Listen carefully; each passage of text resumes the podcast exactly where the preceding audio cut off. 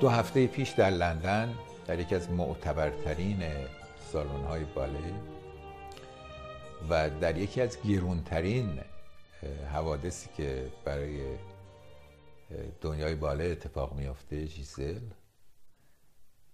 نشسته بودم و این دختر ظریف و نازک اندامی که نقش ژیزل رو بازی می‌کرد مسهور کرده بود. نه فقط من رو هر کسی اونجا بود نفس ها سینه حبس شده بود. این وقتی میجهید مثل یک دودی انگار بلند می‌شد. انگار هیچ وزنی در این بدن وجود نداره. وقتی میچرخید به همین ترتیب. اما وقتی که فرود میومد انگار این پای باریک آهوانه یک قدرت خیلی عجیبی رو تحمیل می‌کرد به صحنه. فوقالعاده بود هم اجرا و هم اعتماد به نفس بازیگر.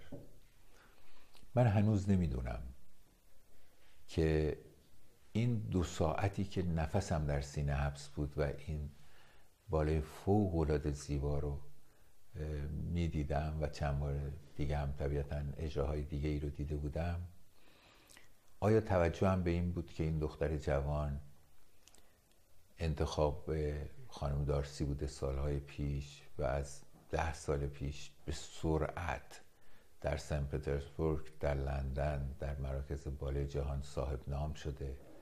بعضی از اجراهایی کرده که یکیش دست کم اجرایی است که مشهور است به اینکه مارک فونتن چهره اسطوره‌ای باله اون رو اجرا کرده و به نام او ثبت بود. و از همه مهمتر این که در عمر کوتاهی سولوهای مشهور باله رو اجرا کرده. تقریبا همه سولوها رو.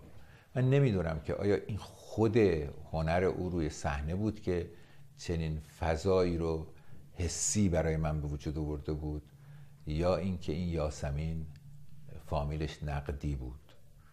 و من خانواده نقدی رو می‌شناسم. خانواده بیشتر نظامی هستند. و هم پدر بزرگشون و هم علی خان و اینا همه به درجات نظامی مشهور و به تاثیر داشتن در لحظه های بزرگ تاریخ ایران مربوطم نمی‌دونم که او نواده کدوم یکی از اونها هست ولی می‌دونم که این که می‌دیدم که کسی بلند میشه که به شکلهای مختلفی ایران رو به یاد من میاره این مؤثر بود در نگاهی که داشتم به این باله